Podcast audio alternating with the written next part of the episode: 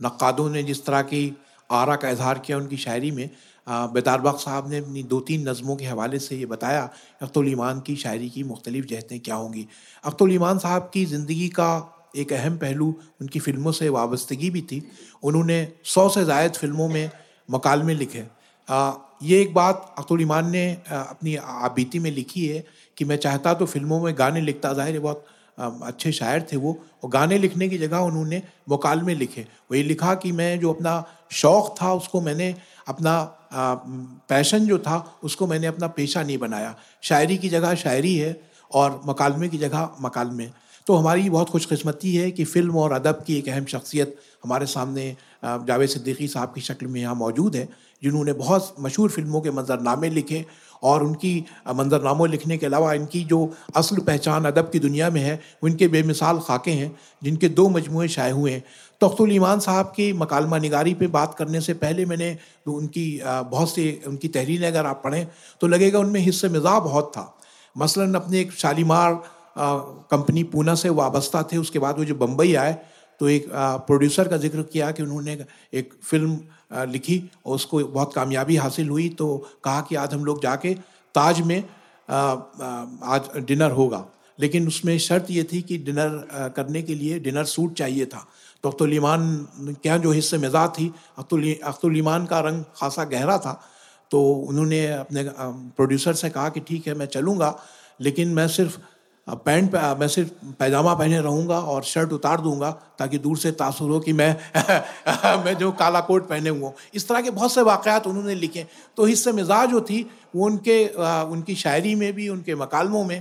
तो आज का जो मंजरनामा हमारे सामने आया है और जिस तरह की फ़िल्मों में गीत लिखे मकाल में लिखे जा रहे हैं तो जावेद सिद्दीकी से साहब से ज़्यादा बेहतर अख्तुल ईमान की जो सौ फ़िल्में थी, जिसमें बहुत मशहूर फ़िल्में, उन्होंने लिखी इंसान और आदमी, अपराध, चांदी सोना और वक्त का ज़िक्र इन्होंने किया। तो इन तमाम बहसीत फ़िल्म राइटर के जावेद सिद्दीकी साहब और उनकी शायरी के भी बारे में दायर जावेद सिद्दीकी साहब का बड़ा बहुत ही सुथरा, अदबी ज़ौक़ भी है। खुद उसके बारे में बताएँ कि आज बदलती हुई दुनिया में और बदलते हुए फिल्मी मंजरनामे में अख्तुल ईमान की मानवियत के किन नए पहलुओं को वो देखते हैं?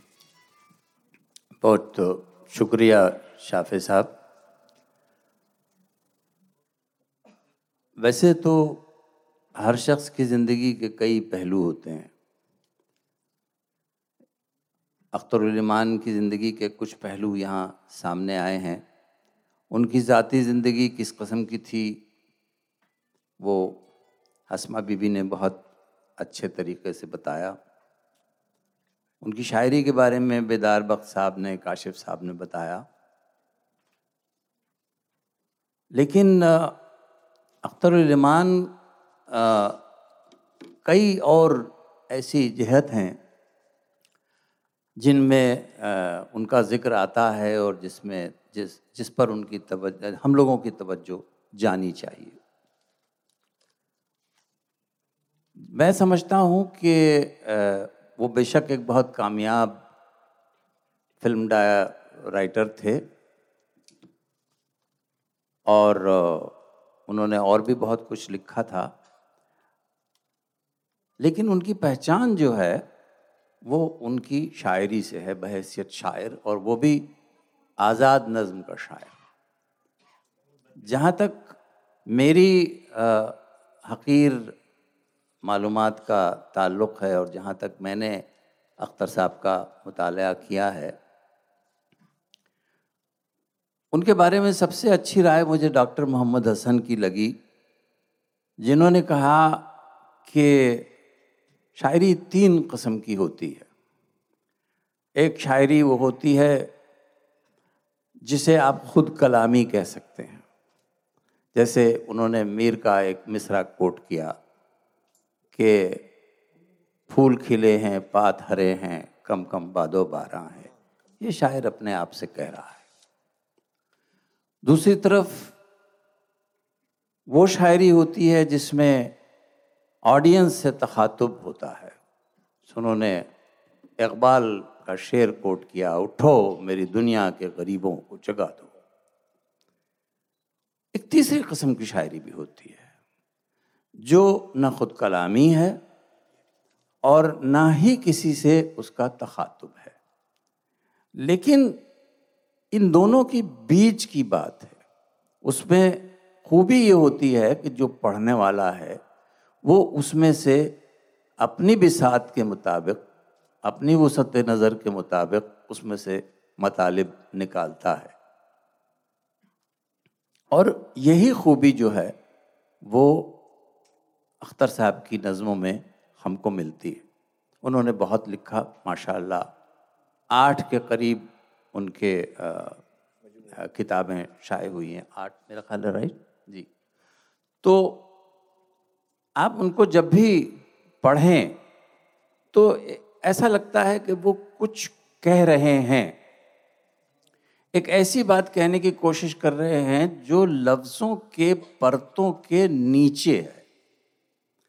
ये जो अलामती शायरी है, ये जो इस्तारों की शायरी है, ये उन तमाम कस्म की शायरियों से मुझे बेहतर इसलिए नज़र आती है कि इसमें मुझे बहुत कुछ सोचने का मौका मिलता है।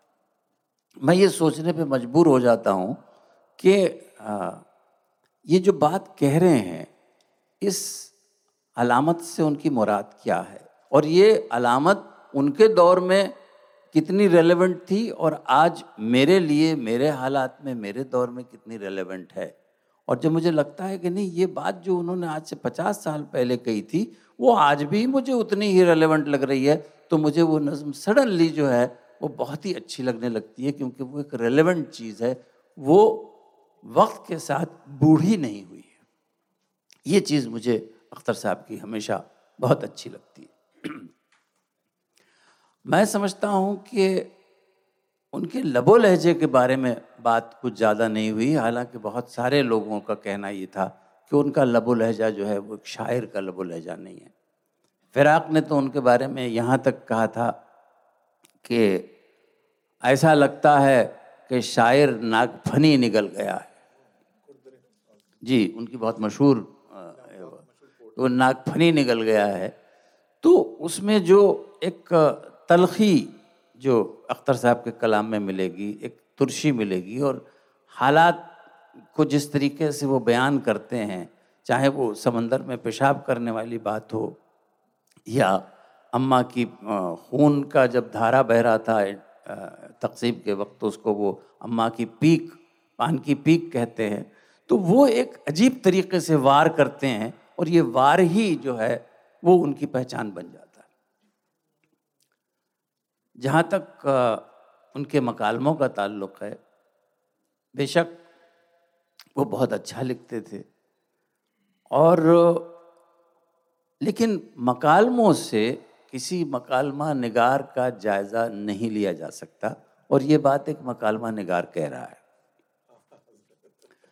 इसलिए कि कोई भी अच्छा मकालमा निगार जो है, वो अपने मकालमों में अपने शख्सियत को, अपनी शख्सियत को या अपनी ज़बान को या अपनी समझ को शामिल नहीं कर सकता। क्योंकि वो अपने लिए लिखता ही नहीं है। वो उस किरदार के लिए लिखता है जो फ़िल्म पर आपको नज़र आता है। उस, वो फ़िल्म, वो किरदार कौन है, वो कहाँ से आया है, उसका बैकग्राउंड क्या है, उसका सोशल बैकग्राउंड क्या है, उसकी एजुकेशन क्या है, उसकी ज़बान क्या है, उसकी सोच क्या है उस हिसाब से डायलॉग लिखा जाता है। उसमें अगर अख्तरमान अख्तरमान नज़र आने लगे तो फिर जो है वो फ़िल्म का जो कैरेक्टर है, वो बदल जाएगा, वो ईमानदाराना राइटिंग नहीं होगी। और यही खूबी अख्तर साहब के डायलॉग में है कि जब आप उनके डायलॉग सुनते हैं तो आपको लगता है कि ये आदमी इसी तरीके की बात कर सकता है। अभी मिसाल दी राजकुमार एक फ़िल्म वक्त में, जिनके घर शीशों के होते हैं, ये कोई नया मुहावरा नहीं है। सैकड़ों साल से ये मुहावरा हम सुनते और पढ़ते चले आए हैं कि जिनके घर शीशों के होते हैं, वो पत्थर नहीं फेंका करते। लेकिन अख्तर साहब का कमाल ये है कि उन्होंने जिस तरीके से उसे यूज़ इस्तेमाल किया है, जिस जगह इस्तेमाल किया है और जिस तरह उसको जिस कैरेक्टर से कहलवाया है, वो ऐसा मालूम होता है कि वो अंगूठी में नगी ना जड़ यही उनकी खूबी थी। बाकी अगर फ़िल्म वक्त का ज़िक्र हो रहा है तो फ़िल्म वक्त में अपने वक्त की सबसे बड़ी कास्ट थी। उसमें सुनील दत्त थे, उसमें राजकुमार थे, उसमें शशि कपूर थे, उसमें बलराज साहनी थे, उसमें और न जाने कितने लोग थे। लेकिन सारे कैरेक्टर्स इतने विविडली डिफरेंट नज़र आते हैं कि एक की ज़बान दूसरे की नहीं है। अब बलराज जी की ज़बान उसमें सुनिए, उसमें पंजाबी सुनाई देती है, क्योंकि वो पंजाब से आए थे। नहीं नहीं, बलराज साहनी तो थे पंजाबी, लेकिन उसमें कैरेक्टर पंजाबी है, जो हिंदुस्तान आता है। वो वो चीज़ आपको वहाँ वो सुनाई देगी। जिस तरीके से एक बदलते हुए ज़माने में बम्बई के जैसे शहर में एक लड़का अपनी आइडेंटिटी तलाश कर रहा है, वो शशि कपूर की ज़बान में आपको सुनाई देगी। उनकी, उनका सबसे बड़ा कारनामा जो है, वो मैं समझता हूँ, वो है कानून। ये एक ऐसी फ़िल्म थी, जो एक, जिसे एक रिवोल्यूशन कहा जा सकता है। इसलिए इसे रिवोल्यूशन कहा जा सकता है कि, एक तो ये कि उस फ़िल्म में गाने नहीं थे। पूरी की पूरी फ़िल्म एक सस्पेंस पर डिपेंड टिकी हुई है। सस्पेंस को ढाई घंटे तक बाँध के रखना, कि देखने वाला बोर ना हो जाए, उसका अटेंशन टूट ना जाए, वो इस बात को न भूल जाए कि उसे कहाँ पहुँचना है और उसे क्या जानना है एंड में, जो सस्पेंस की खूबी होती है, वो चीज़ जो है वो इस फ़िल्म में आपको दिखाई देती मैंने जब वो फ़िल्म देखी थी तो जिसे कहते हैं एज ऑफ़ द सीट वाली कैफियत थी कि अब क्या होगा और ये जो समाबंदी होती है, वो अच्छे डायलॉग से ही निकल के आती है। क्योंकि परफॉर्मेंस आप कितना भी अच्छा करें परफॉर्मेंस हमेशा अच्छे डायलॉग का मोहताज होता है। अगर आप उसे अच्छा डायलॉग देते हैं, उसमें अच्छा एक्टर भी हो तो वो सोने पे सुहागा बन जाता है। तो दोधारी तलवार बन जाता है।